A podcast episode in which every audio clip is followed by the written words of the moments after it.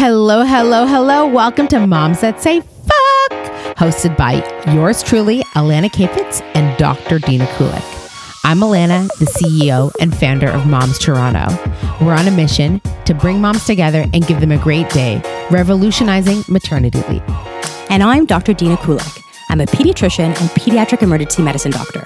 I provide no nonsense child health advice, dispelling myths, and empowering parents to parent confidently and raise your healthiest kids. Together, we have six kids under eight. We are eager to chat with other moms, entrepreneurs, and interesting people about everything from sex to alcohol, sleep woes, and body shaming. We aren't afraid to talk about taboo topics or share our many opinions. We say it like it is and want to get to the heart of the issues facing moms and caregivers everywhere. Come join us. Hello, hello, hello, mamas and papas. Welcome to Moms That Say Fuck. I'm so excited to launch season three, episode one. What the fuck, Dina? Um, I'm so year. excited. And we have a mega celebrity in the studio. I'm fangirling hard. This is Roxy Earle. Um, she is, a, she's very popular. She gained popularity as the business minded, charismatic, and body positive wife who stood amongst the characters of the cast of The Real Housewives of Toronto. She was the first plus size cast member in the global franchise history. Um, she's has this amazing campaign called My Size Rocks, and we love her. Welcome, Roxy. Thank you for having Welcome. me. Yay! I'm Um, very excited to be here. so Dina doesn't know Roxy at all. Do you? No. Well, I know who you are from Googling you, but no, I, I don't. yes. And you, Yeah. we just found out you know my sister-in-law. Totally. Yes. Yeah. So, uh, you know, there's like one degree of separation between Yeah, me and every you other person in probably are the doctor to my niece and nephew, and I just don't know it. Right. Yeah. Yeah. They, they have like no degrees of separation from anyone in Toronto now. Exactly. Oh my God, yeah. Um, and Roxy is just a fabulous human, um, like really celebrity status on a global level, not just in Canada, across the US. Very sweet. Crazy fan following, and um, and uh, she is a she has this campaign called My Size Rocks, which is a movement about body positivity. Yeah. correct. Okay. Making girls feel good. That's right. Um, Roxy, if you don't know her, she's gorgeous. Uh, she's voluptuous. She is a fantastic personality, and she's smart as all hell. Um, and Roxy, I had like like a huge moment today. Can I tell you what happened? Yes, please tell me. So I went to the Knixwear launch of their store today. Which I missed because I've literally been in meetings for 19 hours Yeah, today. building an empire, and um, I'm standing next to Sarah Nicole. Yeah. and uh, Joanna Griffiths' husband Dave walks in. And he gets a little bit confused, and he comes up to Sarah. He's like, "Hey, Sarah," and he comes to me, and goes, "Hey, Roxy," and I was like, "That's not me," but that was the ultimate compliment. I was just like a bunksome, dark-haired girl, and he thought I was you. and I oh, was Oh, that like, is "I will tell her this tonight on the podcast." Cute. I love that. Like, That's, literally. I'm like I'm blushing. You guys look nothing alike. Nothing That's so at funny. all. just that we're dark hair and have boobs. dark hair, dark hair, big boobs, That's it. loud mouth, big That's it. personality. That's it. Love it. Okay, Roxy, tell us about you. Where are you from? Tell us your whole. Tell us the whole deals. I'm a Toronto girl, born and raised. From where? Grew up in Etobicoke. Okay. And I've got three older brothers, and I I, feel like you do. do. It, that's where, like, people are always like, "Where do you get this confidence from?" I was like, "Oh, I had to fight for it when I was young." My brothers you- literally beat me up. yeah, me too. So you just like learned to be able to find your voice. Yeah. So like I found my voice very young and I had a big corporate career in advertising. I worked at American Express and I had this awesome career. And then one day I decided I was going to leave it all and like focus on my family. So I am married to this awesome guy. Yep. And he had two steps. He has two stepsons, but at the time they were young. And so I became a stay at home dog mom slash stepmom.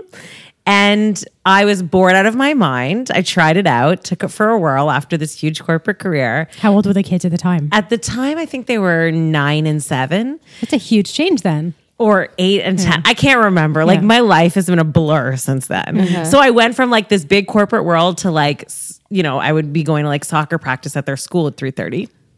And then next thing you know, I get asked to be on this little show called The Real Housewives. Yeah. And I was like, oh, I've heard of it. I was in Paris out at a restaurant. My phone kept calling. People from LA are calling. I'm like, who is keeping calling me? Uh-huh. I pick up and they're like, hi, we're casting for the show. We're really trying to get a hold of you. You've been dodging our calls. I'm like, I'm not dodging your calls. I don't know who you are. I'm in Paris, I'm in Paris having dinner with a friend. Like, Yeah. what is this about? And they're like, we really, really, really want you for to we're the casting department for this show. Yeah. I really think you'll be interested. I was like, what's the show? And they're like, it's about these women who are like live this fabulous life. I'm like, oh, it sounds fabulous. And I was like, wait, hold on a second. Let me just take the croissant out of my mouth. Yeah, I, I was I was literally standing on the a Paris street, like Yeah. outside this busy restaurant, being like, "I'm sorry, what?" And then I was like, "Is this the Real Housewives of Beverly Hills?" like, because I think I'm going to be cast on the Real Housewives of Beverly Hills, like as a girl from Etobicoke, and they're like, "Well, yes, it's the Real Housewives, but it's the Real Housewives of Toronto." Uh-huh. And I was like, "Okay, this is." Amazing. I was like, I'll call, okay, tell me some details. I'll call you back. And so I go and I'm with a girlfriend, my girlfriend Monica, amazing mom who I love very much. And we get to our hotel room in Paris. We download the entire first season of The Real Housewives of Orange County. Uh-huh. And this is how we're going to decide if I should even call these people back. Uh-huh. So the, the, they were in this amazing hotel in Paris. We were like ordering room service. We have wine. We're watching The Housewives in this gorgeous, huge bed. Yeah. And the two of us are in our pajamas and our face masks, like with French skincare on. and we're like, there's no, oh, I can swear, right? Yeah. Yes. There's no fucking way I'm doing this. These women are Mean. crazy. They're mean. Yeah. They're crazy. This is not me. It's a no. A hundred percent no Yeah. Like within four weeks they'd convinced me to be on the show. And then i had to be to my husband. I'm like oh i'm going on the real housewives. He's like absolutely not. I was like oh no no. That wasn't an ask. Hmm. Like at this point i've already decided i'm doing it and i really wasn't asking you and i went on the real housewives so i thought it would be an amazing business opportunity And? to launch a business i was working on at the time because of course i was already bored uh-huh. For visibility, you wanted it. yeah, for visibility, I Yeah. thought this is gonna be great. I can. I was launching a fashion app. I was like, this is perfect. Mm-hmm. Went on the show, and I could not have ever guessed the response from women who were so excited to see a girl who was curvy on the show. Right. But like, I had never considered myself plus size. I'm literally why I my size rock started. Right. Oh, and then I started a movement. But why it started is because I I was like, I'm my size. My size rocks. Like I never thought, oh, I'm this thing that this category of what you've put me in. Right. I didn't even plus size. I'm not plus size. I'm my size. Right. But women really were so like it was like the first time they'd seen a woman who didn't look like the stereotype of what a trophy wife was. Mm-hmm. And I'm like, I am a trophy wife. I'm accomplished. I'm, you know, I'm amazing. I'm sexy. I just happen to be curvy. Mm-hmm. Yeah. And it was just such a juxtaposition to the other women on the show and to the show in general. What year was it, Roxy? Um, this was two years ago. Okay. Was it only two years ago? Wow. Yeah, a lot's happened in two years. Wow. Good for you. And, you know, since then, it's just been one wild ride. Oh my God. What's happened since then, I could have never predicted. I've been able to segue that show into launching an international movement called My Size Rocks, Yeah. which everyone from Lena Dunham and you know, Chrissy just reading Metz about that. Yeah. has worn and embraced my movement, and on like she wore it on like these huge red carpets. You know, Lena Dunham was wearing my clothes on Jimmy Kimmel and like talking. I was like, what is happening right now?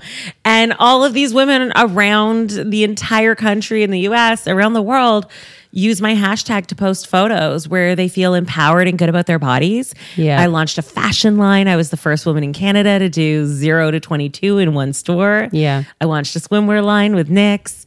I have all of these incredible partnerships. And my whole goal is to just, you know, make women feel good. Yeah. So that's, amazing. is that From a phone call in Paris. from a phone call in What a Paris where I story. said no. My God, Roxy. That's amazing. So did your family get highlighted on the show too? Like, did your husband end up being in it? And Yeah, my husband ended up being in But the that show. was okay. Uh, it was so funny because he was like everyone was talking about like he was like voted like hottest uh, real housewife husband on these like polls and he's like i'm loving this but funny. he actually filmed, I think he filmed a total of like two hours and they just sliced it up Uh-huh. and used it across every episode because he was just so not interested. Right. He was like, no, no, no. Yeah, that'd be I was the housewife. like, fuck this, I have yeah, I was the Yeah. housewife with no husband, no children. Like nothing was shown of my life on the housewife. So it's so funny that I had so much attention on me because Uh-huh. I was like working with nothing. I, I like I could have come across as a single girl. You would have not known because Yeah. my husband was like really in the background. I did not show our stepsons. Mm-hmm. I didn't even talk about them on social media until two years later. Like I think this year was the first time I even referenced them. Uh-huh. And so I was just working on my personality. Like that's what what, what carried me. Yeah. Hmm. I didn't need all of that. Right. Women wanted to hear from a woman like me. Apparently, That's right. Did the other women take offense to the fact that you got so much attention?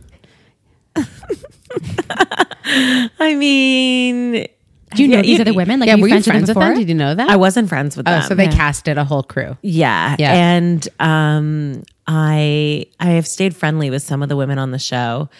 I mean, it's it's always like when something comes out. Some of them have been genuinely very happy for me, Mm-hmm. but it's always interesting when you all start with one same exact opportunity and then to see what people do with it Mm-hmm. and what other people don't do with it or just like I think you could not there was like an undeniable relationship between me and like women across the entire country who just felt like no matter what I had said, Yeah. they just loved me because I had my curves and I rocked it and I was But younger. you're also like Confident You're and- so Yeah. there's something about you, Roxy. Like you're you're you're magnetic, really, right? people were really kind. Yeah. I had the most incredible response from people Uh-huh. everywhere. I just think they hadn't. It was something fresh they hadn't seen before. Yeah. And unexpected, I think, when they're so used to seeing Yeah. what you know, the blonde, skinny. Yeah. Yeah. and just I'm like nice and myself and Yes. right. Genuine. normal. Yeah. Yeah. Yeah. Yeah. How, how did they cast it? Like how how do they find these women? Um, they literally do everything from like ask personal shoppers to people who run charities. They're looking for like affluent, fabulous women. Yeah. And then I don't know if they got all of that, but then you have to narrow it down to which ones actually want to be on a TV show, which Right. ones are willing to actually go through with it. Yeah. There's a lot of stuff like that. Yeah. That's awesome. Um, but it, it was everyone said like, how do I try out for the show? I'm like, you don't try out. They find you. It's Uh-huh. weird, and the process is really interesting. You have to like, prov- yeah. I'm not allowed to talk about it too much because um, it they call them like the housewife secrets. But there's a pretty grueling process to see who you are. But the interesting thing is, they're not trying to find out are you normal. They They're just trying to to be normal, find out who you are. Yeah. They also want you to be entertaining. They So- cast crazy. Yes. Like Yeah. Yeah. the the they slice it up so Yeah. that they've got those women like they know they're putting women in a group who aren't all going to get along. Yes. Uh-huh. So that was that. And but it was one season, right? I did one season. Did it produce again? it didn't. Mm-hmm. Um, I was interested in going on and doing bigger things. Right. Not bigger than the Housewives because I absolutely love the Housewives. It was just different. Mm-hmm. Like by the time the show had aired, my narrative and my passion had changed so laser focused on making women feel good Right. and confidence and dressing them. Like I had found my people and I'd found my voice and I just it didn't align with the housewives anymore. So what do you so let's pivot a bit. Let's talk about this like resurgence or the new infused, new improved attitude and perspective around body positivity. What's your what's your take on it? How do you feel about this whole thing? Well, um, I started the My Size Rocks movement at a moment when this very much wasn't a thing. Right. You're a pioneer. Yeah, which which is flattering to say, but I I when I started it, people are like, "What is body positivity?" Right. Like it wasn't a word. There wasn't a lot of curvy models and ads like there is in some of them now. Like there's definitely been a shift over the last two years. Yeah. Was it on your radar before the show? Like, did you think this is something I'm going to bring to the show? I had absolutely no idea. and they idea. didn't bring that to you as like, No, here's what no, we want you to do. Not at you to be- all. Like yeah. I, I had no idea that my size was going to be the sole focus of Hmm. like how I was going to be defined. It didn't even occur to me.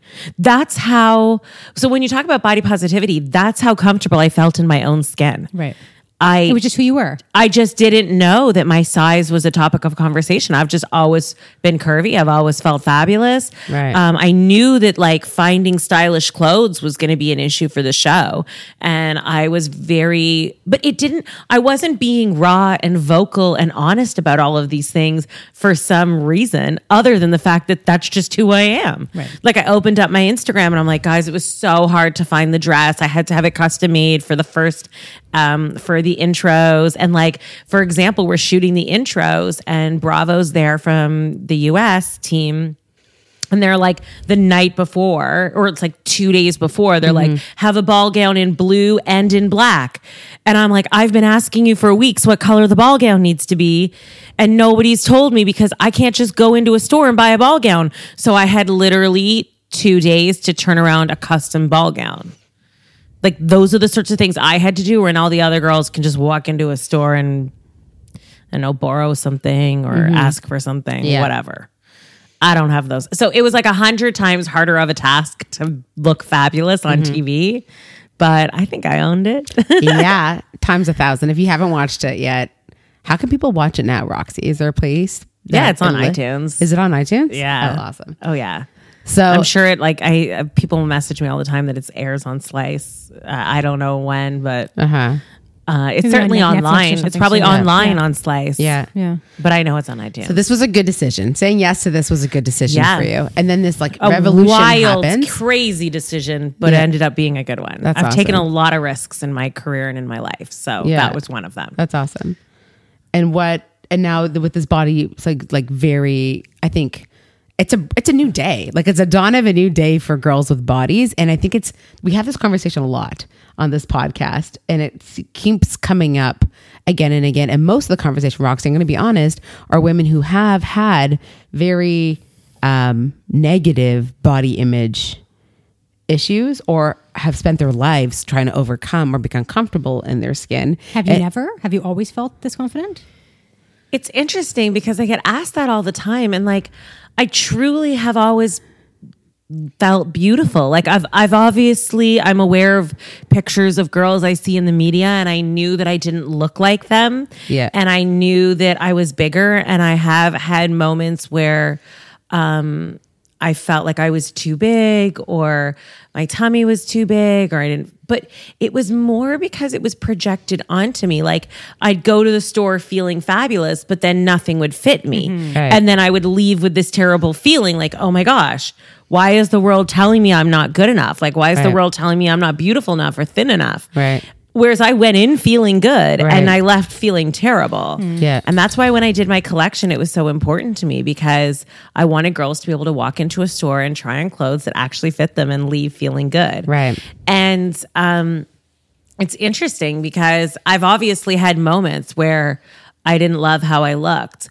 But overall, I've just trained my brain to feel really good about myself. That's amazing, Roxy. Honestly, what a talent. Because I I'm also like a voluptuous woman and I generally walk through mm. life quite confident. And when I have moments of insecurity or feeling unsure, I think that's why you resonate with me a lot because I like seeing women of various sizes in my social feed. I love following like the Lizzo's of the world and people who are gorgeous at every size, you know? And I really like embrace that and love it. And I find that with the advent of social media, especially with Instagram as a very pervasive platform for women, um, I find that Instagram was sort of built on the backs of fitness Fakeness. gurus, fitness gurus, and people whose job was to like look a certain way either to be inspirational or aspirational.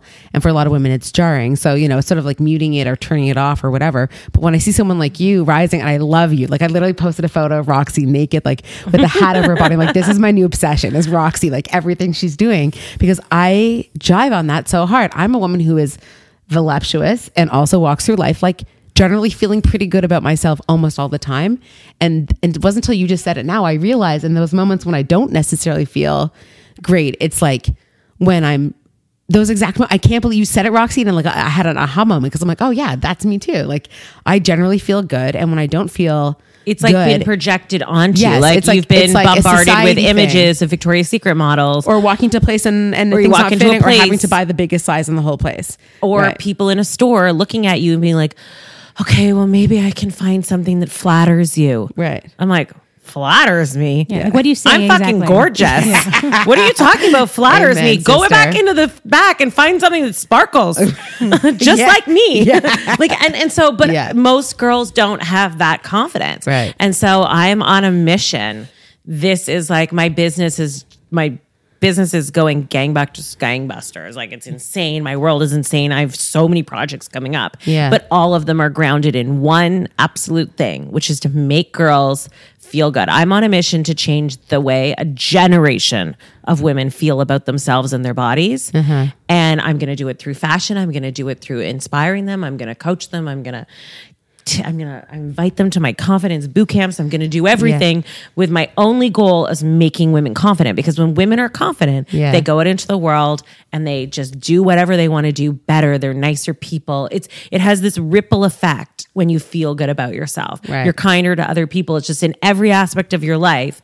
Imagine if you could go to work and your dress fits and you're not worrying about it ripping and you feel good about yourself and you walk into a meeting and instead you don't have this voice in the back of your brain telling you everyone's looking at me because I look fat Right. or you know they think I'm ugly or and girls are feeling this walking around the world Right. every day with these terrible thoughts about themselves that they have total ability to control if I could just teach them how to control those thoughts so I don't know how I'm doing it, but that's what I'm doing. What do you think, Jean? Yeah, I mean, it, what you said actually totally spoke to me as well. Like, I, I'm not a big person now, but I've, I was a very, I, I was a very chubby kid and chubby teenager, and always had low self confidence about that. But I'm very confident in life. My biggest thing, and you can't really tell now because my chest is much smaller, but I've always had a very big chest. I was wearing an A cup when I was Dylan's age, my nine year old, um, way before I got my period, and that was always my biggest challenge growing up. Finding a bra that would fit my chest because there was a time that I was like an H cup, but like a 30 around or 32 around.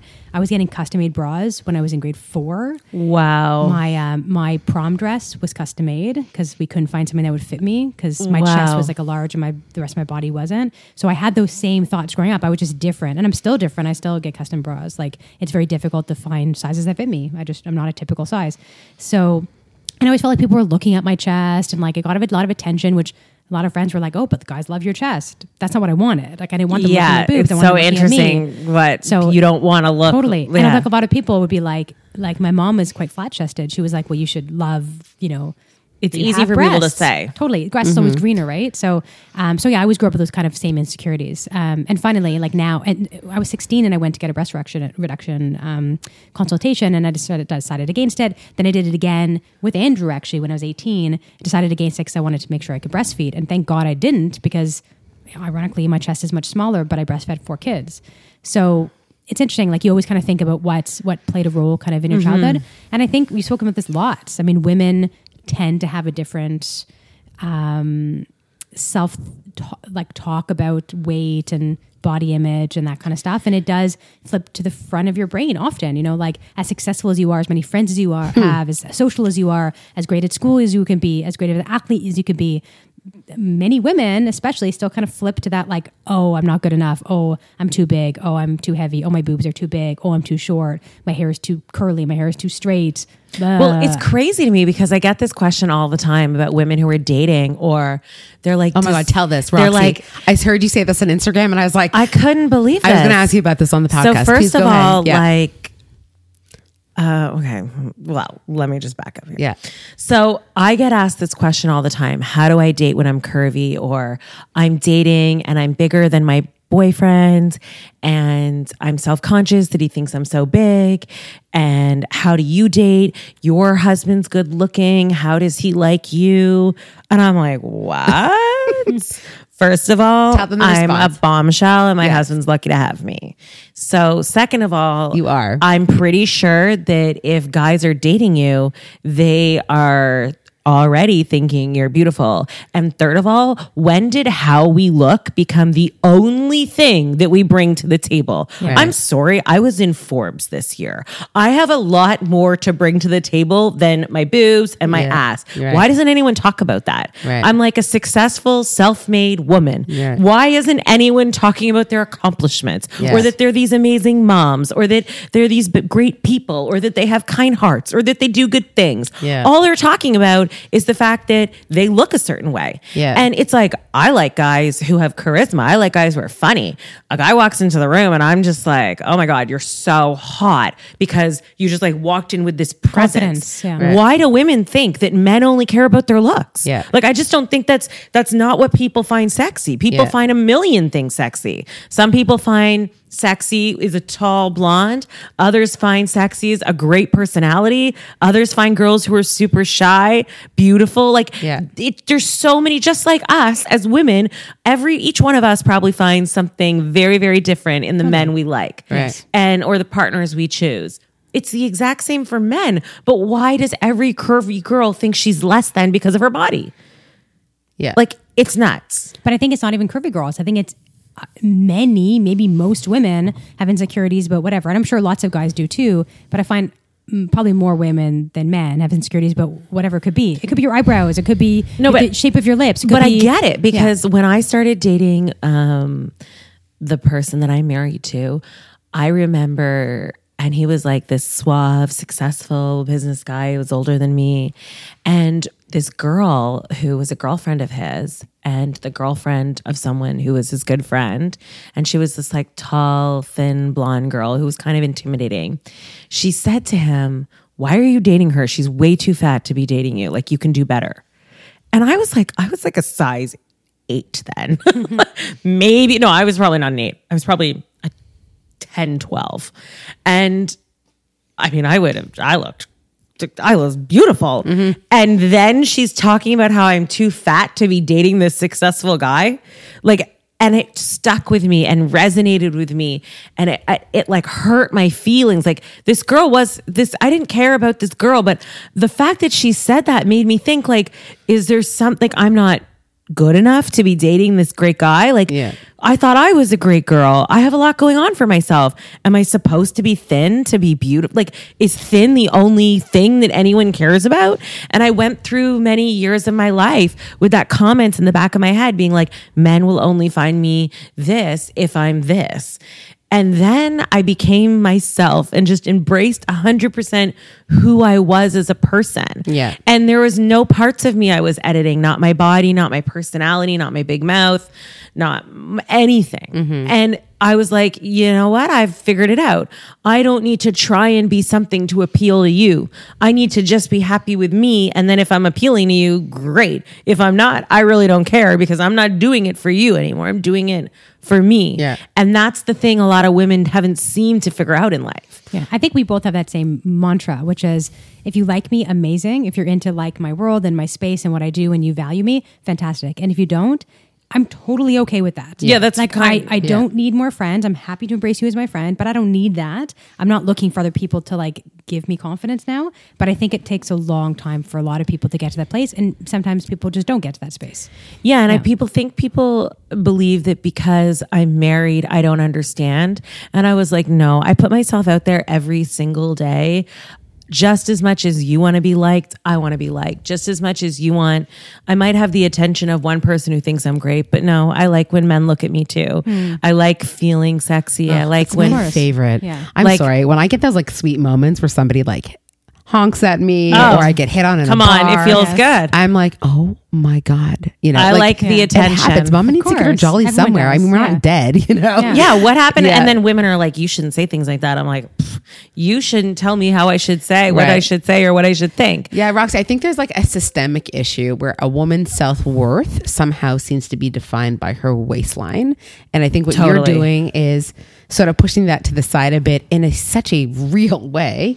And the other thing that I always say is like, no one eulogizes when you're dead how skinny you were. Like, that's not what people talk about, right? Oh, this person, like, you know, if there is nothing else about a person's character, they'll talk about what a beauty.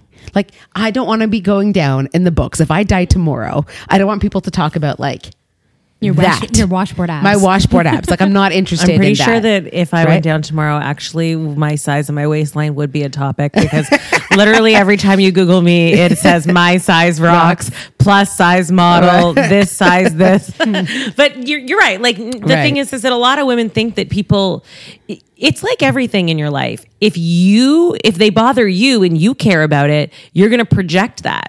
energy to other people. If you walk into a room and you're fabulous and you're confident, people are going to be like, she's so fabulous, she's so confident. if you're going to walk into a room and you know what? M- new moms do this all the time. Yeah, tell us so about- let- tell let's about because you guys are Let's the go. moms. You so Tell you're us the about the moms, new and, moms. Go. and I'm become recently incredibly sensitive to new moms because I have a lot of friends who are young moms and new moms and postpartum bodies. And Joanna Knix introduced us to that postpartum thing we were at Yeah. the the birth after birth project. Project, yeah, After I was both Project. traumatized heavily Yes. and also very very awakened about what women are feeling about their bodies after they've given birth. Yeah. And so many women walk into a room after they had a baby and they do this with their dress, their their sweater. I can tell you what I'm doing is I'm taking a big oversized baggy sweater.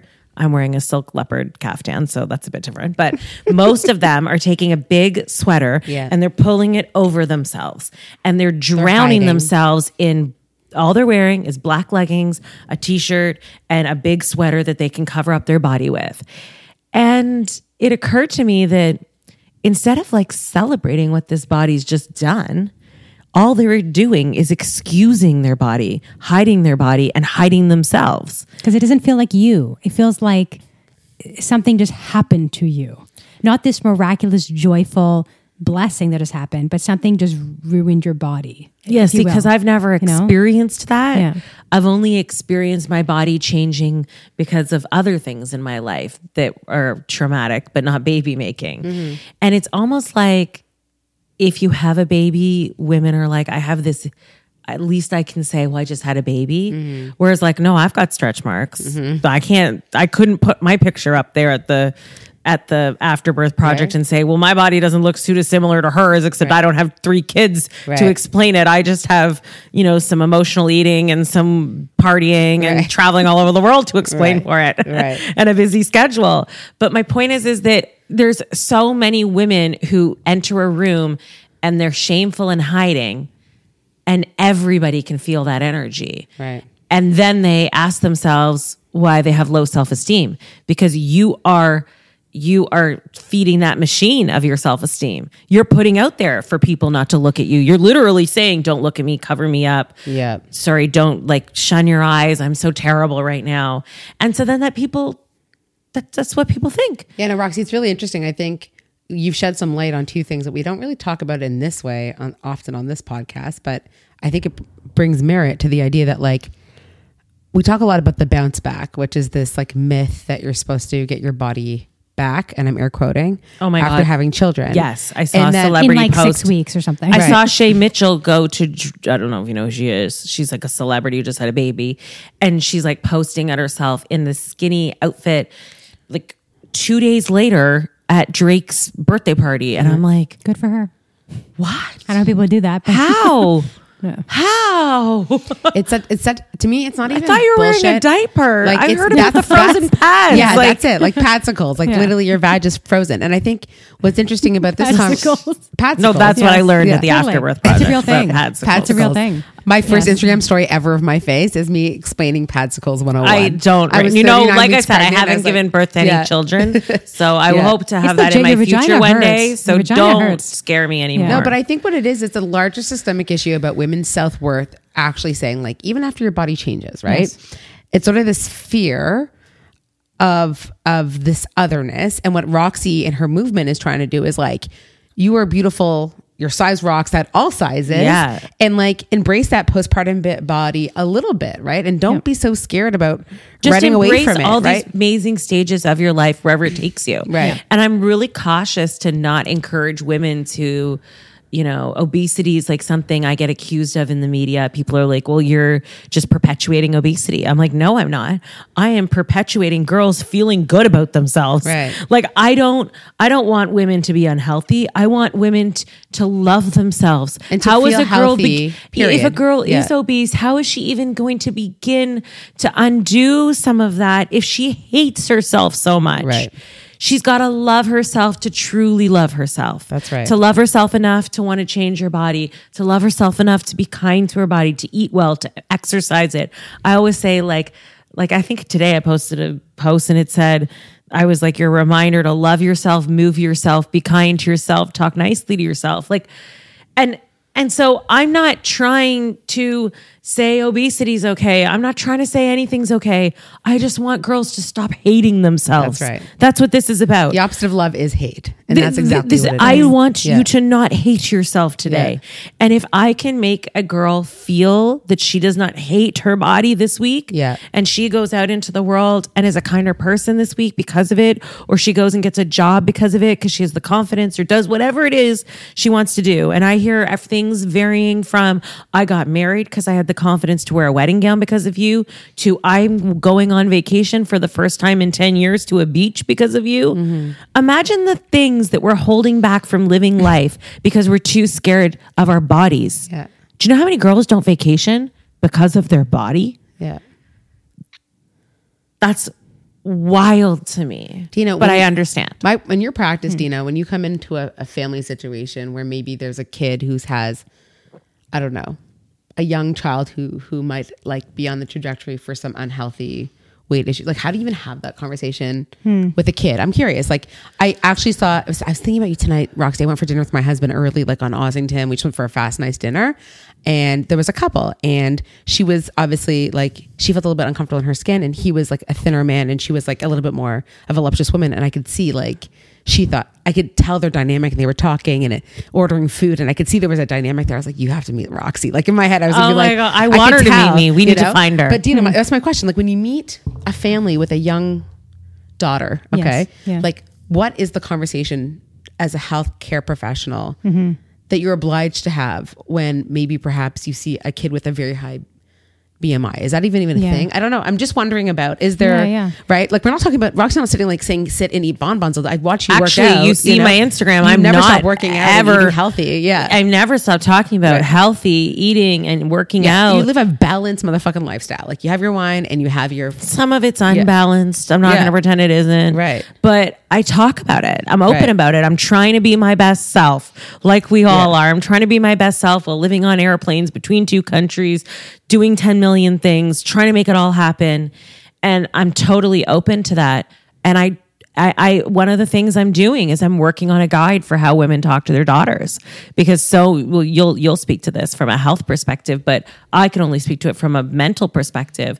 Oh, half the damage is done before these girls have even got out of grade school because Yeah. their moms hate themselves. and the moms are putting them on diets. Like my cousin who has some mental delay. She's her mother has recently passed and or has passed, and she like told me when she was a kid they used to tell her she could have a puppy dog if she lost fifty pounds. Oh my god! Like think about the systemic damage that is done to her sense of self. So that's my question, Dina. Like, what is Yeah. the proper conversation you're supposed to have with kids from a young age about like this conversation? What- so I so I see I see you know for sure some some young people that are overweight, um, boys and girls, um, and sometimes, oftentimes I would say there's a more systemic issue within the family as well. So commonly the parents might be overweight as well, or they have a sibling that's overweight as well. But for me, And it's the good- genetic. and well, there's genetic pieces to it, absolutely. Like And lifestyle. anything, I mean, it's lifestyle and genetics, right? Like what's nature versus nurture. If your parents are inactive um, and sedentary, and you know you're watching tons of TV and you're not getting a lot of activity and you're eating a lot of fast food, like no matter what your genetics are, you're probably going to be overweight. Unhealthy. So Yeah. some people are super lucky and they don't, you know. But you know, so it, it's hard. I mean, it's hard to say what's nature, what is nurture. For me, I almost never suggest that a kid lose weight. What I what I talk about is maintaining the same weight, even if they're overweight or obese, but growing taller because I still have the benefit if they're going to get older. So if I see let's say a seven year old that's 97th percentile for weight, but let's say 50th percentile for length, meaning average height but quite overweight, and their mm-hmm. BMI would therefore be quite high. I say, and I look at the growth curve with them and I say, well, let's say you continue being the same weight. Let's just not gain weight. And we're gonna we'll talk about that, what we what we do, but I want you to keep growing taller and taller. So then when you keep growing taller and taller, your weight stays the same. Now you're gonna start to cross the percentiles and you'll be symmetric with height and weight, right? So I don't almost ever suggest that people lose weight unless they're you know post puberty in which case it would be the same as an adult if you're obese we should talk about that but for me it's all about healthy lifestyle stuff so i encourage families to do it together you know be role model for your Yeah. kids go for a bike ride go play catch outside go for a swim like I think there's so much focus on like Do you ever have the esteem Exercise? conversation though? Like, do you ever talk to? 100%, Do you see 100%. that mothers are like, "Oh, I'm really concerned about my daughters." Like, I could just picture Yeah. my nine year old self with my mother trying to take me to Weight Watchers. You know, Yes. being like, and like as a physician, like what what can you say to sort of be like, okay, let's cool it around the conversation? Can you even say like, let's not necessarily use that sort of language in front of the kids because it will set them on a trajectory of Yeah, maybe, but it's also hard too because I don't want Yeah. to tell someone how to parent either. So, but yeah, for so older my- people, like question for, is, yeah. for, for adolescents, I tend to talk to them by themselves as I would any adolescent. Like, you know, how are you feeling and talk about your self esteem and how's school going and any bullying and are you dating? All the normal things I would talk about with an adolescent. And of course, we talk about how they're feeling about about that. About but bodies. also on the questionnaires, once a kid is six years old in my office, they do a questionnaire that talks about self esteem, how much activity they're getting, how much screen time they're getting. So there's already a bit of a flag. And it also, because a lot of people complete that at home, they've already had a conversation with parents about it. So a lot of times they come to me and they say, you know, maybe this child's overweight. And, you know, we realize we're watching far too much screens, as an example. So it's already kind of set the stage for the conversation. The parents are often already aware of the answers that kids have, including are they being bullied? Do they feel not good about themselves? Have they thought about self harm? All these things. And so mm-hmm. I already have that snapshot and then so we can go into those in specifics. But for me, I'm all about like role modeling for your kids, really. Like, and it doesn't have to be about sports. People are so into like, well, he doesn't like sports. So what? Like, go for a walk around the block, go walk your dog, go play in the park. Activity is what's important, right? And you know, Right. like we run around the park with our kids. That's activity. That's good, healthy. Yeah, you know, heart racing activity. working out needs Totally. to be like I Going got the up gym. today, I went to the gym. Yeah. No, I do. You, I, if you follow, whoops, sorry, if you follow my Instagram, you know I'm all about walking. Mm-hmm. So I try to like, I'll ask people to do walking meetings with me, Right. Instead Just of in move. restaurants, Just move your Just body. movement. It doesn't Yeah. need to be some grand gesture all the time. 100%. You can, you know, you can work out in a big way, but you could also just keep moving. Yeah. Yeah. And, and it's interesting because you think about role modeling, and for me, you're talking about ro- demonstrating through activity and eating. But for me, it's about demonstrating through your words. Like I caution these moms who come to me, and they're like, "I wish my daughter had you when you when when uh, she was. I wish I had you when I was growing up. I'm so happy my daughter has you now that she's growing up in a Yeah. world with someone like you."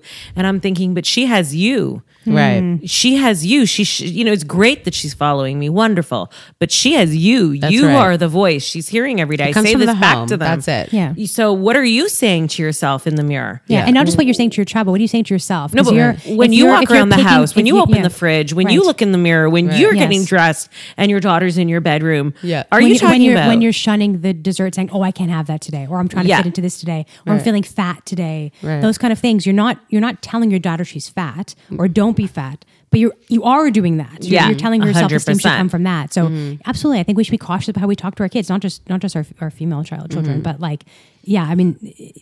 yeah, I think I think it's all about moderation, right? Like your kids should sometimes have snacks, and you should sometimes have snacks, and sometimes you should sit on the couch with a beer or a glass of wine and like do what makes you feel good, but also move glad your I got body. the official yes. approval on that. I condone your your wine on, on the couch. It's- I think it's just about moderation. Like if people, there's like this extremism thing, right? Like you have to be super fit and skinny Mm-hmm. and not ever have any screen time and only get lots of workouts, quote unquote, in. Or there's like sloth, and like neither of those is perfect. Like I think somewhere in between. Ro- Roxy, like per, her, your perception, the perception of the reality that I see is like, first of all, I have to say thank you because you and Sarah Nicole and, you know, like the Lizzos of the world, like I love following you bitches, you know, like I love it because like it makes me feel um, I just like seeing it, and I also like seeing like it is a part of your identity, of course, Roxy, but it's not all of who you are, right? It's like the body positivity, obviously, is your fight song to some degree that you sort of were shoehorned into, but you're a fucking glamorous, well dressed bombshell, you know, like That's hustler, kind. right? Like you That's are, and kind. Sarah also has tons of other elements and dimensions of her body and her sense of self and her identity, um, and this activism that's become sort of almost mainstream it's very nice to see right it's very nice to see you guys as your your bodies on the sides of the buses like it's Yeah, really it's it's, the total antithesis of the of the um um victoria's chic? secret Yeah, yeah. When I was models, in you a know? swimsuit on a billboard, I was like, hmm. Damn. you know, well, well it's like i bought the swimsuit that you modeled by the way Thank you. it was my first Knix bathing suit purchase in a long time talking yeah the next Yeah. one I think that the thing, like my Instagram, which is at luxurious Roxy, is um, it's a place for me to communicate to people every single day little things that can make them feel good, make them feel inspired. And sometimes that's through showing them clothes that work for them. That's why I have clothing collaborations with lots of brands to give people the tools. And other days, it's just saying positive affirmations or teaching them how to be and speak to themselves. But I really, really, really believe that if a girl can't see it, she can't believe it.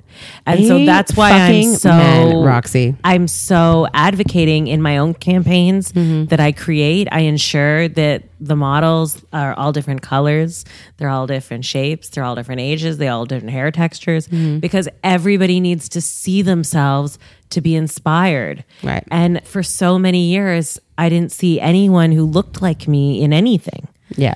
I only saw this one image of what a beautiful woman looked like. And that's why we have so much damage to undo. You know, women our age have been bombarded for years while we were growing up Yeah. with a Disney princess girl Yeah. who looked a certain way. And that was the only concept of beauty that we were seeing, reading. You there was no other like there was no other access. Now I say to women, well, who are you following? Like, stop following only Victoria's Secret models. Follow women. The- That's the beauty of Instagram. And you can go out there and follow all kinds of people who inspire you in all sorts of ways. I tell young girls, you shouldn't just be following models, you should be following girls who have won Nobel Peace Prizes and Greta and like girls Greta. doing all sorts of I things. saw so many Greta Halloween costumes on hmm. little girls this year. I love that. and That's Roxy, like warms my heart. When you say that your mission is to like Rebel Girls. change the that um when you're trying to like impart your wisdom onto a generation is are we the watershed generation or is it you is it the next generation you're trying to sort of throw the life raft to or is it or is it us is it like I have some millennials Big, I have some very big things planned for the next generation. okay for the next generation Yeah. So the young girls out there, for the little girls out there, Yeah. my nieces have inspired me.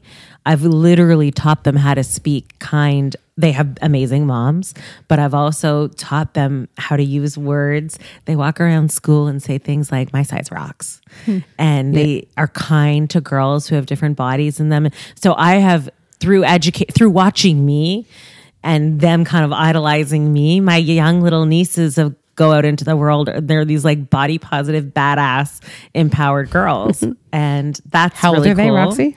They're eight, and so that's. But you know, they've been watching this Yeah. since they were like five, six, Right. And because this all began, and they've been watching it, and so I have some very big things planned for young girls, Mm-hmm. but I am on a mission to change all girls' lives, that's women awesome. included. that's awesome I get women of all ages reaching out, being like, I'm 56, I'm 62, you inspire me. Mm-hmm. I'm 21, I'm 18, I'm 13. Uh, You know, and so it's not, I don't, I haven't, I haven't set, but I have different things coming in 2020 for different groups. can you share anything with us Um, anything you're excited about what can I talk about? I have a podcast coming. yeah I'm working on a book. Awesome. Uh, I have a, a. I'm gonna go.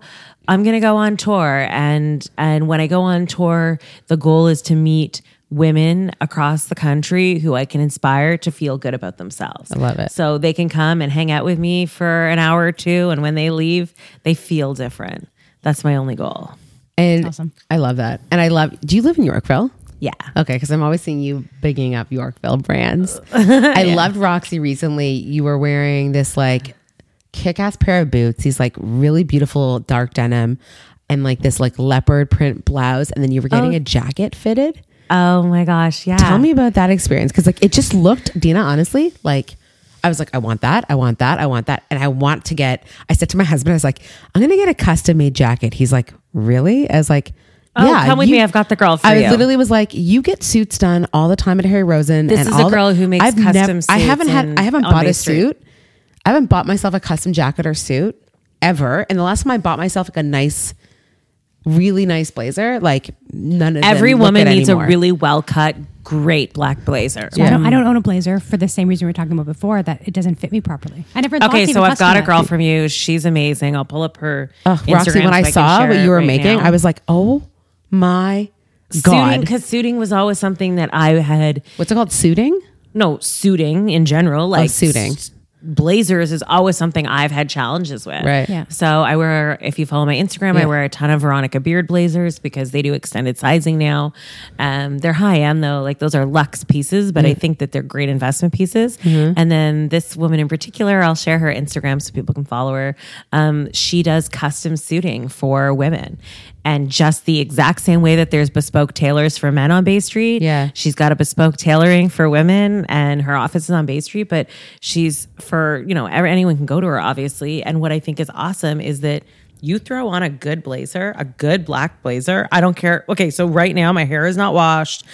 I've been in meetings for a hundred hours today. Like if I you blazer, Yeah. a tank underneath, it doesn't really matter what's Yeah. underneath. Jeans. You're absolutely it's so simple right. to put on a good blazer. Yeah. I wish a girl would put on a good black blazer rather than these oversized cardigans. Mm-hmm. You're right. That I'm not making ever in my right. collection. You're right. Girls are like, why didn't you do any oversized cardigan sweater dresses? I'm like, I actually did one. It was chic though. Mm-hmm. It sold out because every girl loves them. Yeah. Mine was leopard, mm-hmm. snow leopard. Mm-hmm. But the, oh, but I'm not going to make pieces that condone you hiding under yourself. Like, Yeah. I'm not going to continue to make clothes. Girls are like, I need a baggy black dress. No, won't make it. Yeah. I'll make a skin tight leopard dress that shows off your body that you Yeah. can wear to work and throw on a blazer for or wear with a running shoe when you're picking up your kids. Yeah. I'm not just, I'm not indulging in this women when they have kids that they don't need to look at anymore. Right. And just while I'm here, I also don't like when women's Instagrams are Jenny's mom at Jenny's mom. Yeah. I also don't like that. I don't like We're girls big- who are just yeah. giving up on, On their their own own identity. identity, Yeah. because they're like, well, my kids Yeah. look really cute. You took the time to make your kid look good because you care how your girls feels. And why didn't you do that for yourself? You're signaling to the world, I don't care about myself. And your then- identity is now gone. and, Right. and that's what people are. I don't know. Sorry, defined that, through your children That was only. a tangent of the Jenny's mom. Yeah. But Jenny- It'd be really at if I was like at Dylan, Ryan, Jason, Austin. I'm not. That's not my hashtag. But, But Yeah. sorry, that was like a tangent. I don't like it when But people you're in do the right that. place to say that because like Dina and I are such strong believers, like Three Moms Toronto, especially my fight song, really, Roxy, is like, this is your life. This is your life to live. And we have to make sure that you are filled the fuck up. Like this, we give you the them. permission to pick you, right? And by picking you, you're going to be a better person for everybody involved in your life. And Dina for sure practices that in her, in her practice in her. Well, I I just don't know why we have to give up everything we are when we want to have kids. Yeah. It's okay to be your own person, to want to look nice. And everyone's like, well, I don't have any time for it. Also, my sister in law is a perfect example. My sister in law, she's going to hate me for doing this. She, she's a listener. One of my sisters, I won't say which one. How about that? Okay. Okay. They're both bombshells. so one of my sister in laws is just like what women would love to look like if Yeah. you were like a tall, blonde, beautiful. She's a partner, not a partner. uh, She's a senior job at a big accounting firm. Yeah. And at home, I'm like, what are you wearing? and she's like, you don't understand. I have three kids. They throw up on it. They do have see what these kids do. They like ravage my body. They have no, they're, I don't, and I said, no, we can't just completely give up dressing nice ever just because we have kids who are going to be on us. I get it. You don't want to have your kids ruin your nice clothes. Yeah. But it becomes this cycle in your head of you're not worthy of feeling good of any time of looking good and i'm going to let everything about me just be taken over by my children i understand it's a selfless role you can be a great mom and also just be like no there are some boundaries today i'm going to get up and i'm actually going to get dressed in not or wear a black legging fine wear the black leggings if you want to wear the black leggings maybe wear just like a pleather one for me and just throw it on with a wear, black I wear blazer PVC all day today, Roxy. I thought of you. so just throw on the legging, throw on a leather legging. You're still just as comfortable and throw on that black fitted blazer that you're going to go get Yeah. and just make that. And then you just look put together. It's just this. My sister in law, when she's at home, she looks incredible at work. But then when she's at home, she's like, well, I don't want to ruin any of the clothes for the kids. I was like, I, I, I just, I'm sorry. I'm sorry. You can buy basics and they can look nice. So Roxy, if we had like a thankfully she won't listen to this do you podcast. do you ever believe in what's called um, to, um capsule wardrobes? I'm just understanding. This What does it mean? A capsule wardrobe. A capsule wardrobe is like people you- say this this capsule wardrobe. Yeah, I don't know so what it I understand. It's like you pick 33 items. Thirty three. Yeah. that's specific. Yeah, 33 items.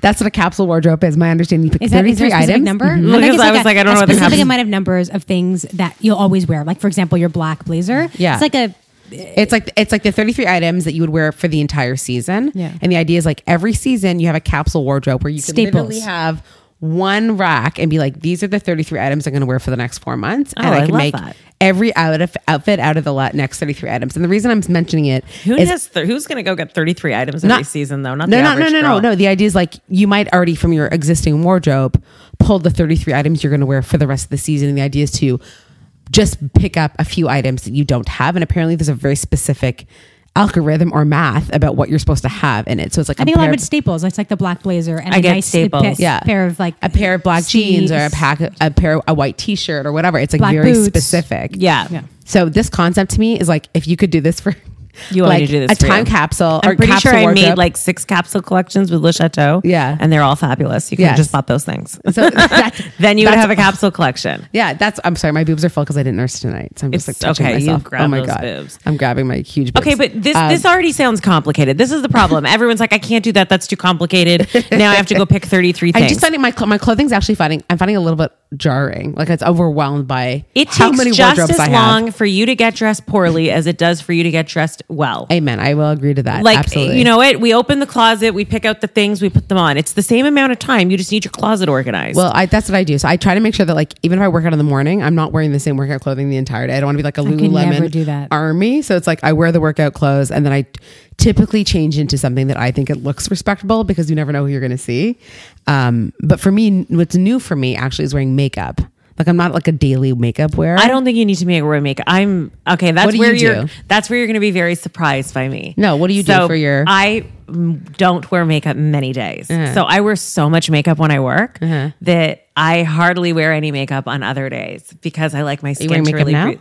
Um, probably very, not. very, very like you look nice and glowing, but you don't look overly. You don't look done. I'm probably wearing a mascara. That's it. Yeah. um, and like a tinted moisturizer. Probably that's it. Mm-hmm.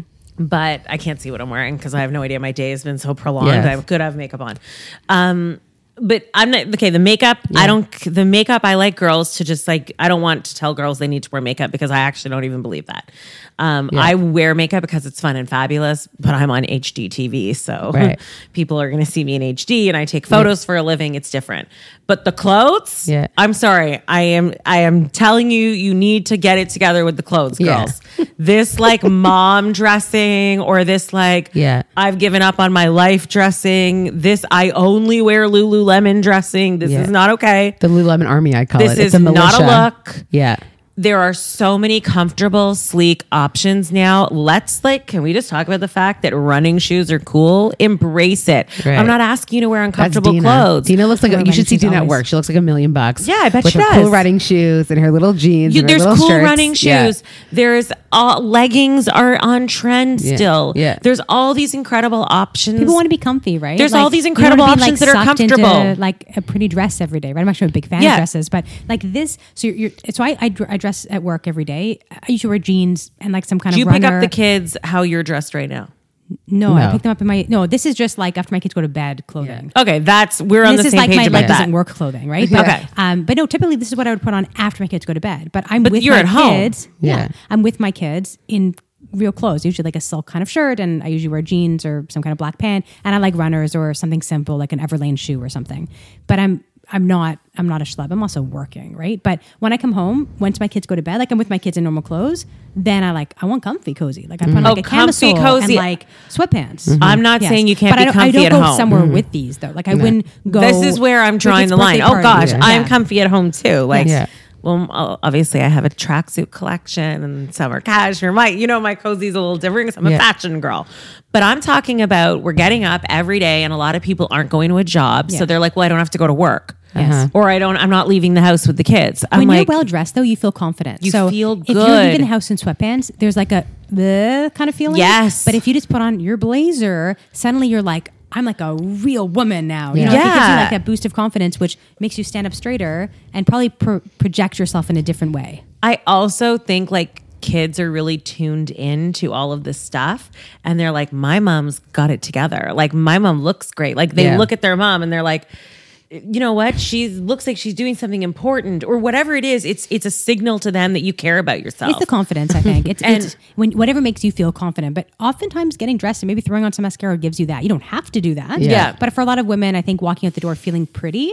And they all say they don't have confidence. enough time. I'm not buying that either.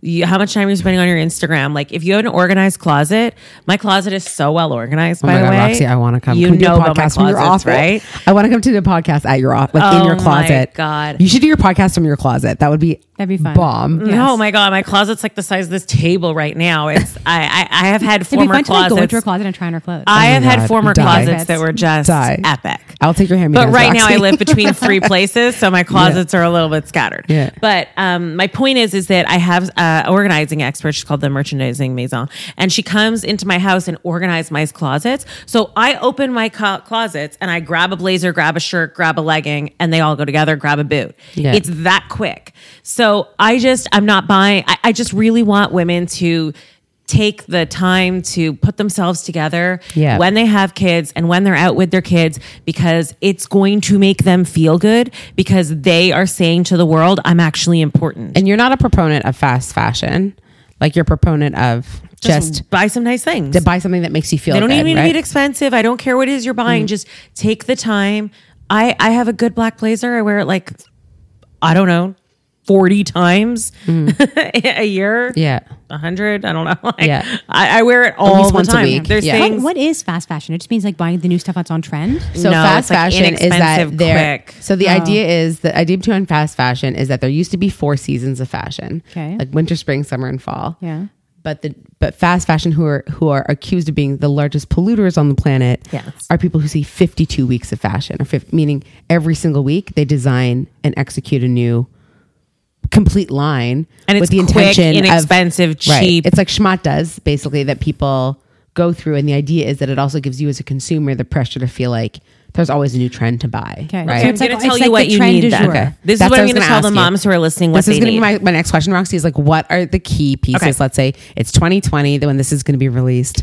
What do we need? a to good know. stretch black blazer. Yeah. Okay, a blazer can have stretch, it can have no stretch, just a good, nice, structured black blazer. Okay. Something that you can put on over anything. Yeah. A good high waisted jean. High waisted jeans are a curvy girl's friend. Yeah. I like a And lot of postpartum. Yeah. postpartum, curvy, whatever. I'm sorry, I've never seen a woman doesn't look good in a high waisted jean. So just get yourself a high waisted jean. I don't even believe in jeans that don't have stretch in them. So get yourself a good high waisted stretch jean. Mm-hmm. A leather legging, it's an absolute must Or for a PVC? girl. That's what I mean when I Yeah, say leather. yeah. Who the hell is using leather anymore? Yeah. No, I mean a PVC Yeah. pleather legging. Yes. That's what I mean. A pleather legging that's high waisted um, is going to take you miles. There's a faux leather legging from Spanx that every mother on the planet should have. Why? Because you pull it on, it holds in everything, Yeah. and you can dress it up with a boot, and it, or you can like wear it on the weekend. Mm-hmm. Get that legging. I'll, I'll, I'll. Put these things. Yeah, down we'll do it. We'll do a list. We'll do a so rock- we need a jean, my we need a rocks. blazer, we need the leather legging. We Yeah. also need the faux leather legging from Spanx because let's be clear, I know you're living in those leggings. Yeah. A great coat. So outerwear, y- I- you can be wearing anything under there. You put on a fabulous wool coat over your leather Spanx legging, Mm-hmm. and you can be wearing an UGG with it, or uh, you can be wearing a cute boot with it, Mm-hmm. And you'll look cool Yeah. a biker boot is should be like every mom's friend. Like a perfectly comfortable flat biker boot is so cool. They're so on trend this season. Yeah. Military boots and biker boots. They're black, they're comfy. You can get waterproof Yeah. ones. You can be wearing them everywhere. There's no need. And a really cool running shoe. Mm-hmm. A good What would you get for a running shoe rocks for like an everyday wear? I mean, I buy Gucci running shoes for my everyday wear. I do? Okay. but I also you rock that, Roxy. I'm not sure I can rock that. But there's so many cool ones. You Yeah. can go to Aldo and get cute white runners. Yeah, I'm probably. like, I like. To, my new thing is thrifting. So there's a really cool thrift that does high end thrifting around here. So I might get. a I pair of, also wear like, the cool Nike runners. Airs like every day. Yeah. They're like cool. I mean, you, there are so many running shoes options. You don't Oh need to God. be, you don't need to be buying Gucci ones like me. There, Yeah. I have such a huge inventory of running shoes um, because I live in How flats. about tops? Like, what are you wearing right now? I love that. Okay, this is a Knix tank. Is it? Yeah. Yeah, this is a Knixwear tank, and Yeah. then underlayering pieces. Yeah. just okay. Just get a good long sleeve crew neck, stretchy, thick, black and white top, and you can wear those under your that blazer every Yeah. single day. Yeah. And please, just a cute sunglass, and that's all I'm asking from you. A hot sunglass. so you're like fabulous because you're wearing your sunglasses. Yeah. You don't need to wear any makeup. You don't need to wear or worry about the makeup. How about how about a how about a moto jack moto jacket? I mean, girls love motorcycle jackets. I don't know how practical they are for I- January. I, know I love a moto jacket. Like I wear moto jackets, but you're Yeah. talking about January. We're talking about you're saying yeah, this yeah. is This will probably out. come out in January. I'm gonna say. So no, no one's wearing Maybe a December. Uh. moto jacket in Toronto, and but a great Yeah. motorcycle jacket, and they don't have to be expensive. Yeah. Mm-hmm. it's just throw that over, and then get a really good high waisted black tight, and then all your little sweater dresses, all your dresses go over that. Mm-hmm. I don't even think you need to get anything else. If you just wore the jeans, the blazer, and the black stretch top I'm talking about Yeah. every day with your cool sunglasses and your motorcycle boots, You're ready for no one Yorkville, would, baby. Yeah, you're ready And for Paris Yorkville. No New one would notice that you're wearing the same thing every day yeah. when I worked in an office, I wore a black shift theory dress four out of five days a week Yeah. because it was easy, but it worked and different. And then I just used different belts. Yeah, I've un- I've like a uniform that I would wear, Hmm. and I go through times when I you wear like basically the same thing all the time. Chic, chic, chic. Yeah, Think you're right. chic. It does takes f- exactly the amount, same amount of time to put effort into an outfit as it is not to put effort into an outfit. And an organized closet, I think, is a huge hack. That's awesome. Is Oh no, the organized organized? closet is Yeah, it's like organized. I go, I go life through it altering. every maybe four or five months. I purge. Uh-huh. I don't love it, or it doesn't fit me, or I don't feel beautiful in it. Gone. Yeah. I, Oh my I give everything to my mom or a friend or whatever. Yeah. I, I donate. I could learn from that. constant. Yeah, no, it's just like if I don't feel beautiful, done. Fuck it, goodbye. Um, and I'm not like one day I'll be a size zero again. Like I just don't play that game. Like fuck it, gone. Mm-hmm. Uh, maybe I, I used to play this. Maybe I'll be pregnant again with date. No, I just give that. to I did else. that. I just- Maybe I'm I'll be playing this size again. Yeah, No, I'm pretty sure. I'm not gonna be a size I love 10. it now, or it's gone. But yeah, I, I purge a lot. I purge a lot. But I totally have a uniform. Like in the summer, I wear a lot of dresses, and in the winter, I wear a lot of like tight jeans and like a, whatever a silky kind of top. Mm-hmm. I have a uniform. I feel, whatever I feel comfy in. Yeah. yeah like just just some good basics and the other thing that i tell people is i do this because i travel so much and people are like how do you pack one of my other hacks about your capsule wardrobe mm-hmm. is find your color palette so like for example i love blush and I love light pinks and blush and gray. Mm-hmm. So I have an entire winter wardrobe, which is everything is in pink, gray, and blush, so that it all goes together all the mm-hmm. time. Cream, blush, gray, so pretty, so feminine, so mm-hmm. beautiful. And everything, like if I'm packing for Paris tomorrow, I'd open my suitcase and everything would be in that colorway mm-hmm. so that it all just goes together. So if you're like a girl who looks amazing in red, get red, black, and white, Oh God, everything. I look so good in red. Okay, so just get red, black, Yeah. and white, everything, and so that it all always goes together. Yeah. Like I have palettes that I tend to buy everything in that palette, Mm-hmm. so it doesn't matter what you're doing. You look put together when your palette matches. So Roxy, what your collections that you've done? It's you've done Le Chateau. I've done Knix, mm-hmm. but anything else? Those are two major Canadian brands. yeah, those brands. are major. Yeah. Those are big Canadian brands. I have other ones coming, so it's hard Yeah. to know in my brain Okay, like so we'll what's out, there. what's Yeah. coming. I don't know. and My how did brain's Knix come to be? mess. I'm so curious. Oh my god! Oh, how The did Knix Knix family's come very- to be? Closely knit, for lack of a better word. Yeah.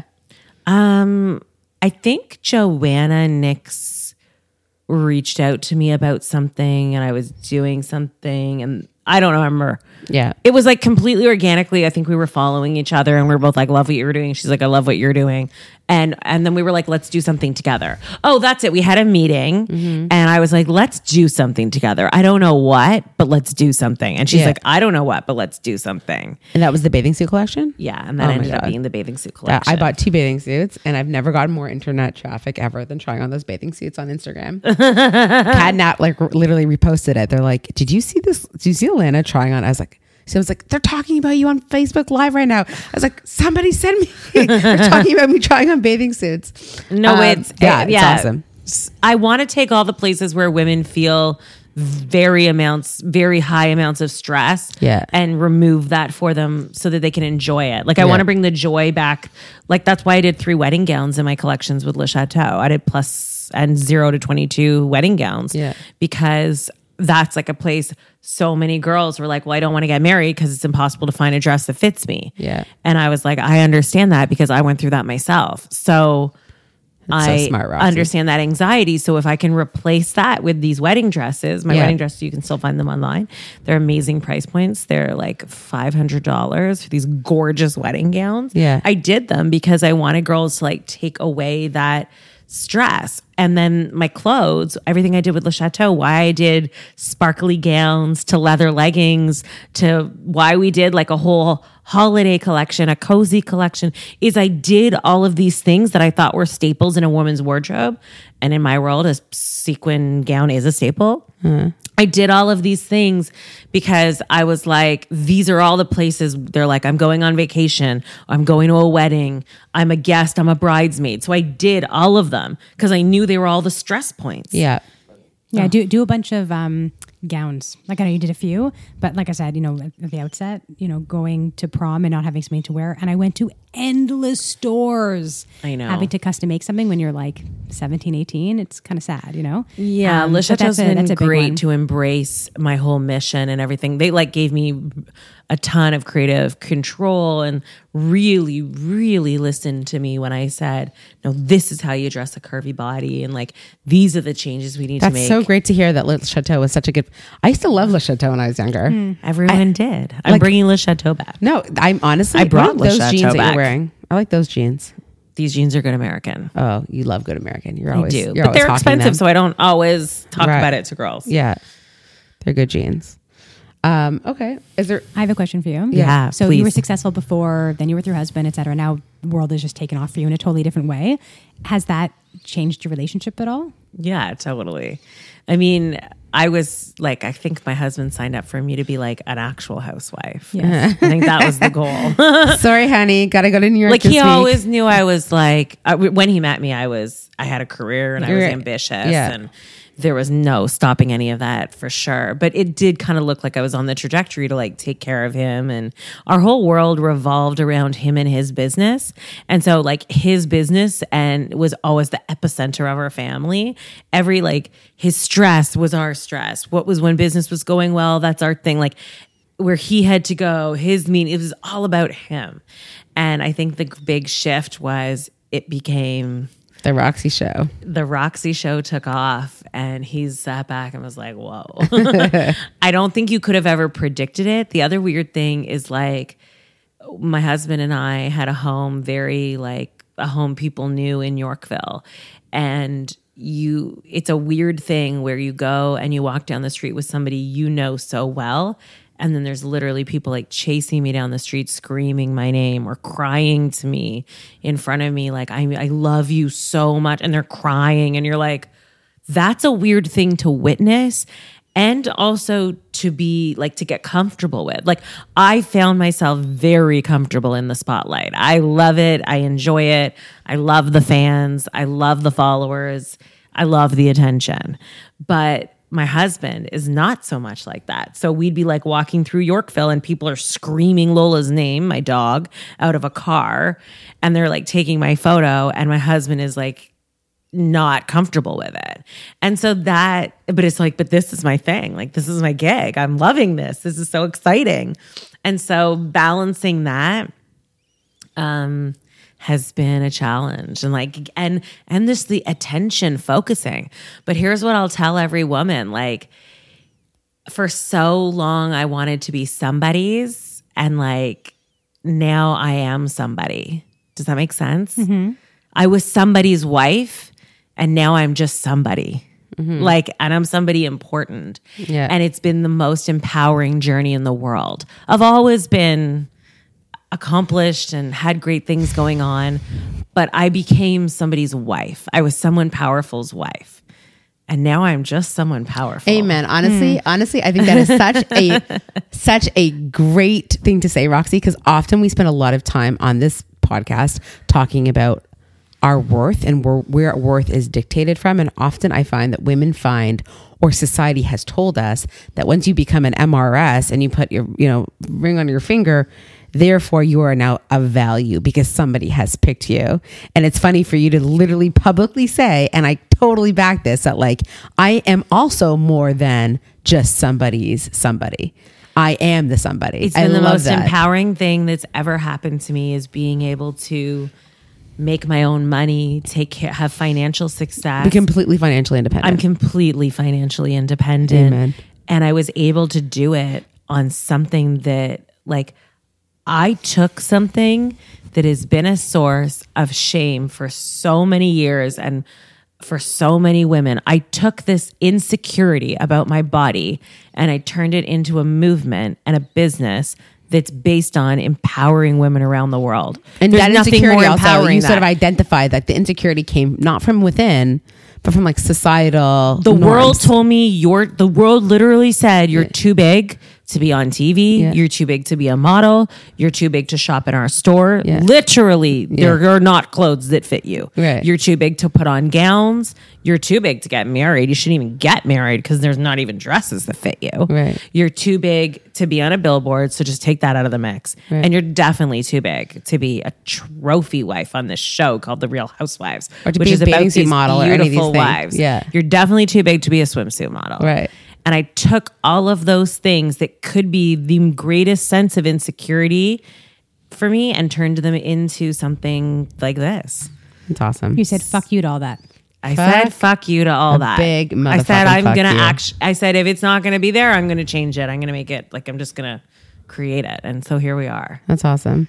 Roxy, we always ask our guests if there's one piece of wisdom. I mean, this was like very, this was a very like good, I think, episode one, season three. But Oh, I if- hope. If, you like, no, like it was like very, it's, it's like, it sets the trajectory, I think, on a really positive and like a high note. But if there's one thing you really want our listeners to know, if there's like one piece of cookie that you like, the last piece of advice you want everyone to hear from you, what do you want our listeners to know? Period. About anything you're thinking, feeling, oh doing I now. have so many thoughts there. How do I narrow it down to like a genre? But I just want you to know that you have total control and power to lead a happy, confident life. You don't need me. You don't need anybody. You don't need to lose 20 pounds to do it. You don't need to have more money to do it. You don't need to live in your dream house to have it. You, inside of you and in your brain, control the ability of how you talk to yourself and how you talk to yourself every day determines how you feel every day. And so I want women to stop longing for this life they don't lead and to just start leading their lives. Right. Because you have the power to change that. It sounds hokey, but it's totally true. I love that. I'm a living example of it. Right. Fake it till you make it. Fake it till you make it. Just start being kind to yourself. Yeah. I promise you, it will change your life. I know I so many, promise and. Roxy, it's so awesome. I know so many women, especially young millennial women who are listenership. They're like waiting for this life to happen. It's like, oh, I they don't go for dinners, they don't have sex with their husbands, they don't see their friends. I don't know what the hell they're waiting for. Like, I live such a full life. I'm exhausted from my life. I I need a month off, but. But I, I say yes to almost everything. I love meeting new people. You know, I love saying like this is my one life to live. We have to. The other thing is it. you need to stop living your life and looking at by looking at other people's. Right. Everyone has their own timeline. Yeah. I think there's this thing that like Obama ended his presidency in his 50s and retired. Trump started his in his 70s. Yeah. Some basketball players make it in their 20s. Some start in their 35. Right. Some become billionaires at 60. Right. Others became nobodies at 20. Like everybody's on a path. Right. I get asked every single day why I'm, people just say to me, So I guess you're not having children because I'm 36 years old. I don't have any, I haven't, I don't have biological children of my own. And so it's just assumed I must not want them. Right. And it's like, I'm on my own journey. Leave me alone. Right.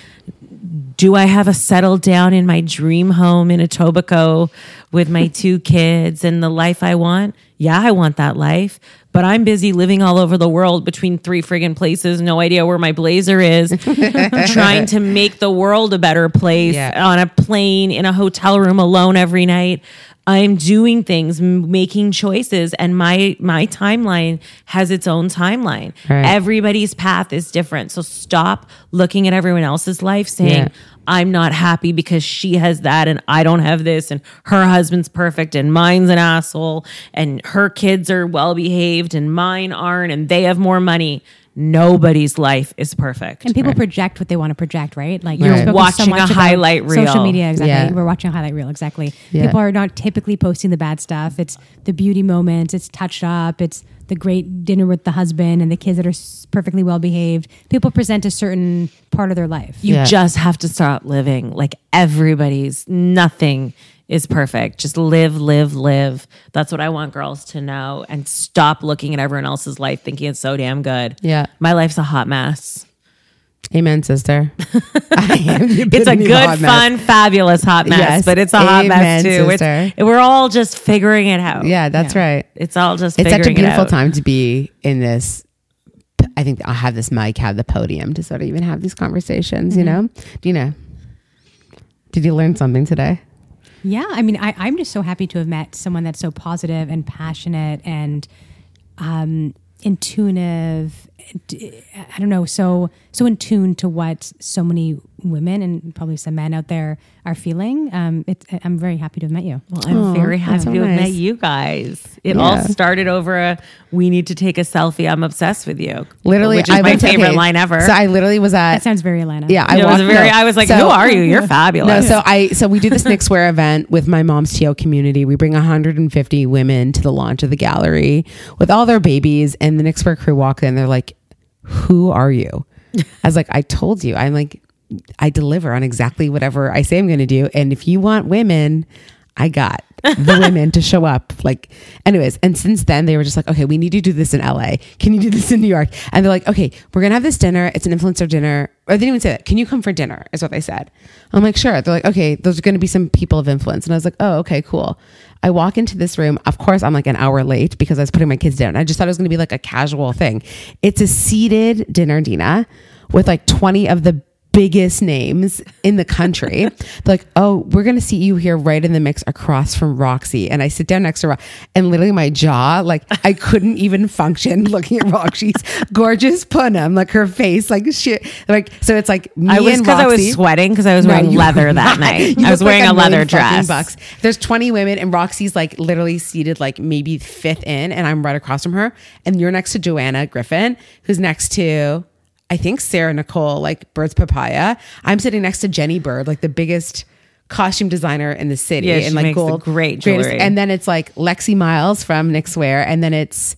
Alyssa Kerbel from Mini Mioche, like the biggest names, the biggest women Yeah, from Lexi the tech, from Wax yeah, On. Wax yeah. On. We all then- have this like secret society of badass girls. I'm trying to bring them all of us together in this way. That's like this secret society of amazing women who can help support each other. half of them Yeah. have been on the podcast. That's what we do. That's that's our whole That's goal what is to I bring love. together women that are you know entrepreneurs or business people Yeah. and again passionate about whatever they're passionate about that have a voice that want to use their voice for good. Yeah. Thanks I'm- for agreeing to be on the podcast, Roxy. Oh my gosh, For- I it's so loved it. You guys are so great I think to I chat would- with. I think I feel like I need to come to a mom's TO event. Yeah, I think that we have actually to have be? so many. Do you have to have a baby to do No, this? I think we have so many ideas that we could do with you, Roxy. I'm like my wheels are spinning a million miles oh, a I minute. love I'll try to keep them under my hat for the moment. But Roxy, thank you for coming. I think like actually you like talked about this wardrobe and you literally just like outlined a great winter and fall capsule wardrobe and I'm like those are the items I'm gonna get and I, I keep looking Okay, at my we'll do. I'll, we'll put it to together in a post, so it's like Yeah, I'll be we'll like, you can thing. buy this one here. we'll put it blah, on blah, the, blah. we'll, do it, it on our thing anyways and we'll thank make it size inclusive. yes girlfriend Thanks for coming. thanks for coming Thank you for Moms having me. Yay! Yay! Thank you so much for hanging out with us today. We hope you really enjoyed the content. We are eager to chat with the most interesting people about topics you care about. Please connect with us on social media at Moms That Say, at MomsTO, and at Dr. Dina Kulak, and share your comments, requests, and to continue the conversation. If you want to hear more, click subscribe and rate us too. We're all about the feedback because this podcast is for you. Have a great rest of week. Until next time.